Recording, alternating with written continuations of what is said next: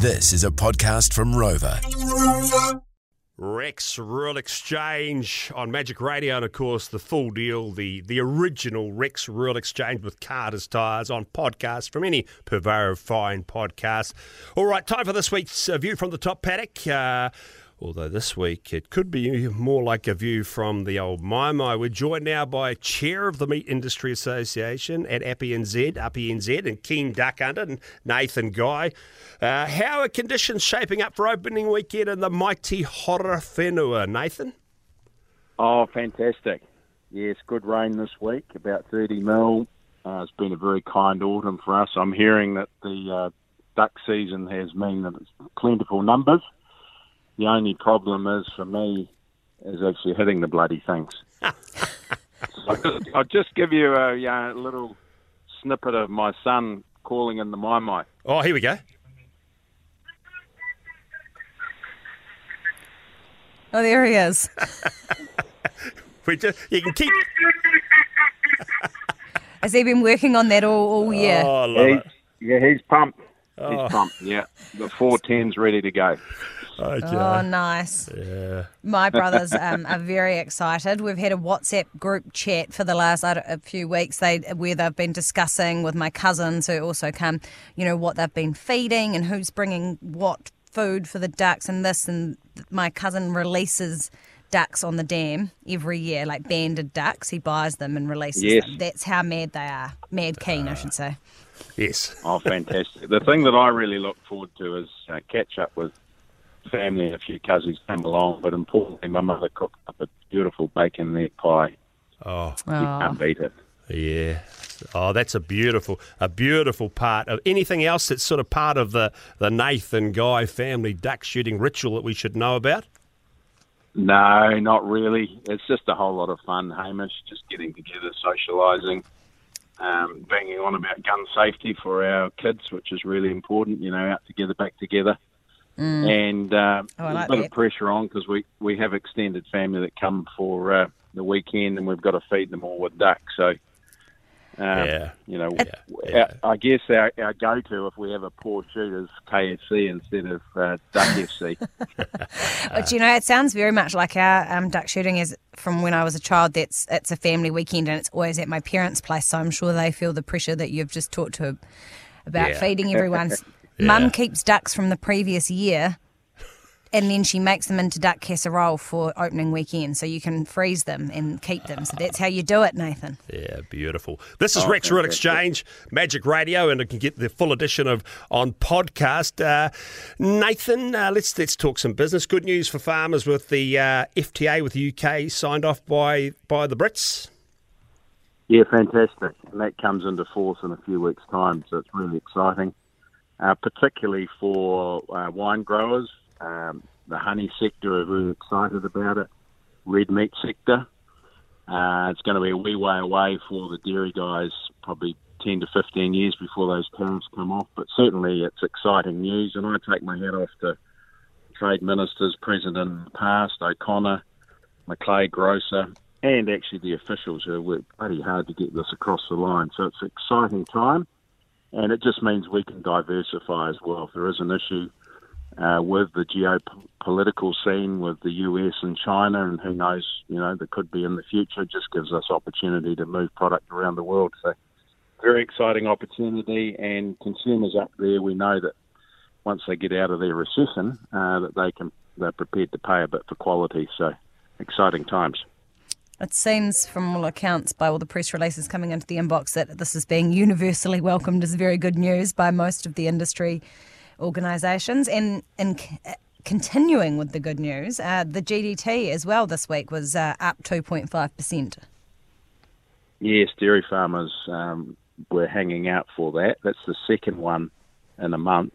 Uh, so we, you know, we're all holding our breath for the updated uh, season end number, and then we move straight away to what is next season's number.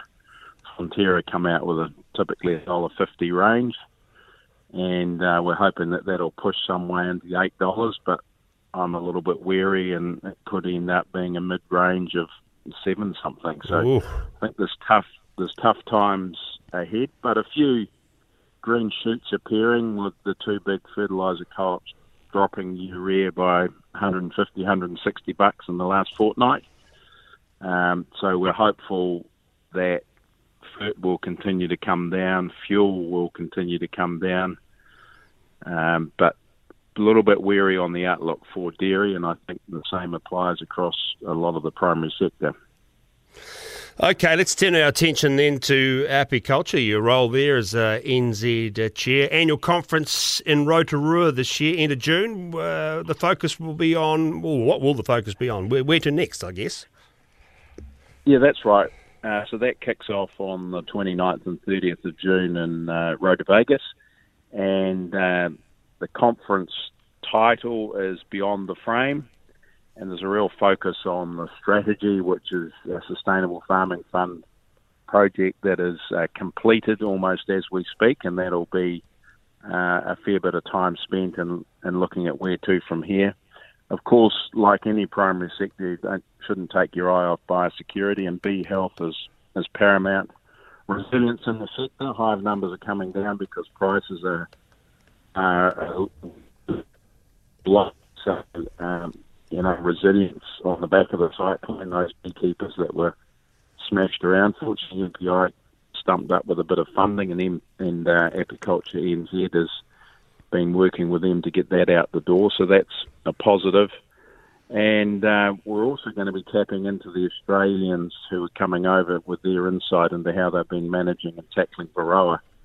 So there's a lot uh, for anyone that's interested in the honey sector, beekeepers, exporters to come along and and uh, learn. So it's going to be a great opportunity. That sounds really good, and um, some some great to hear about um, the help that's been there after the cyclone as well, because obviously they've been hit um, along with most of the other sectors in in the regions um, along the east coast. Um, so anyway, back to my topic of um, choice. Passion, your passion. Duck shooting. Do you do you um, have a uh, have a shotgun of choice, Nathan? Like, what are you shooting with? Oh, an under and over. Okay, yeah. Uh, under over uh, guy. Mm. Yeah, it's a Beretta. It's done a few oh. clicks uh, with ejectors. I tend to quite like those, particularly with our kids who are, are coming through and learning. It's just a lot safer than the yeah the semi-auto. You can see very easily if you're stalking whatever it might be dams that you know, there's two in the chamber as opposed to wondering are there five, are there three, are there one. So yeah, yeah, yeah I know what you mean. Yeah, yeah. And I'm a cack hander, so I've, I've had the stock adjusted for me, but I wonder sometimes if the guy that did it twisted it the wrong way because I pull the trigger and quite often the ducks keep flying, bugger it. Yeah. Do you, do you know what I like? We we do what we call the long walk, where we stalk all the dams around the farm during the day, rather than just sitting on the dam all day long. Uh, we do that in the yeah. morning and the evening, but um, it means that there's often a, a, number of people with guns, you know, stalking up the dam wall. And so the ones that have those semi automatics have got goodness knows how many shots. It always gives me the heebie jeebies. Sometimes it's a bit unnerving when you've got someone standing next to you emptying goodness knows how many rounds. Um, but I am left-handed as well. So um, I. But the thing about stalking the dams is that you can claim that you hit a duck, but no one actually knows who hit it if there's five people shooting. So it's quite good for oh, me because I can I can be like I shot at that one and it died. Yeah. But yeah. probably someone else shot at it too. So yeah. you know. Yeah. Well, it allows we try me to and get cl- ours all headshots back if we can, and oh. um, try and shoot the males as well. Uh, nice. Yeah. yeah. Okay. Oh, yeah. You're you're being very good. Yeah. We just anything's. I have to admit, anything is anything is fair game. You you're not to shoot them on the water, obviously. But um, other than that. if it moves, it dies. Now, apparently. Do you two? Do you two both get into the um, the full noise Whanganui Collegiate Old Boys Thousand Acre Jacket kind of thing? Do you get all kitted up? Have you got all the gear, the right sort of you know those mm. sleevelesses and the right hat and the you know the right shooting trousers and everything? The both of you? Mm, no, there are members of my family that do right. have the, have all that gear. Uh, some cousins. I've got like a little bit of kit, but not not on the level that you're talking about. Mm, mm. Nathan, what are no, you? We're, we're no, we we don't follow that tradition like you, Hamish. No. Uh, we just, you know, get the get the old swanny on and get down there and Yeah. test the luck. Oh. Occasionally we put a bit of cam, Bit of camo? on, but, Yeah. Yeah. Yeah. but Erica's not so keen on that on the pillowcase, trying to get rid of that oily stuff afterwards. So. Yes. Oh, don't tell us your secrets. Um, yeah. Uh, and the funny thing about the Whanganui Collegiate Old Boys is none of them will be offended by me talking about them wearing thousand acre jackets. They just won't like me saying Whanganui instead of Wanganui Collegiate, which most of them still think they attended. Eh, Yes, uh, if you know what I mean. Anyway, hey Nathan, any, anything else you want to add? Any sort of other pearls of wisdom before we release you back to the Mai Mai? No, no, no. I've got a bit of a job ahead of me, breasting these handful of ducks that we've shot. So, Yep. Yeah, how do you Uh, like to I- eat I- it? How do you guys eat your duck? Oh, sl- well, there's an old saying, isn't there? A bit like eating pukeko. You you put the bird in with your red band gumboot and boil the shit out of it, and then eat your gumboot first. um, but my brother's my brother's bloody good cook, so we breast them. He slow cooks them, a few glasses of wine, and look out for the steel. Otherwise, it's a very expensive uh, dentist bill. Yeah, Uh, you, yeah. Well, we, Oh. you don't. As a kid, that that used to be the thing. I used to like to see how much I could collect on the plate when I was eating the duck casserole. But yeah, no, um, that is a, that's good advice. Yeah. Great stuff, Nathan. Nathan Guy. Better w- get back to it. Yep, Have you a do great it. weekend. Talk soon. There he is. Uh, Nathan Guy out of the mighty Horowhenua there. Of course, he is um, gentleman farmer of the Horowhenua, Apiculture NZ uh, chair. Um, of course, our regular view from the top paddock correspondent, and of course, uh, chair of the Meat Industry Association. Well, it's that time, Bex, where we've come to the end of the rainbow, where we need to wrap the Saturday edition. Highlights for you. Uh, definitely, I enjoyed talking about the the progeny test and the genetic gain that could be potentially made in the beef uh, industry or for beef farmers. So 450 million over 25 years. Uh, that gets me excited.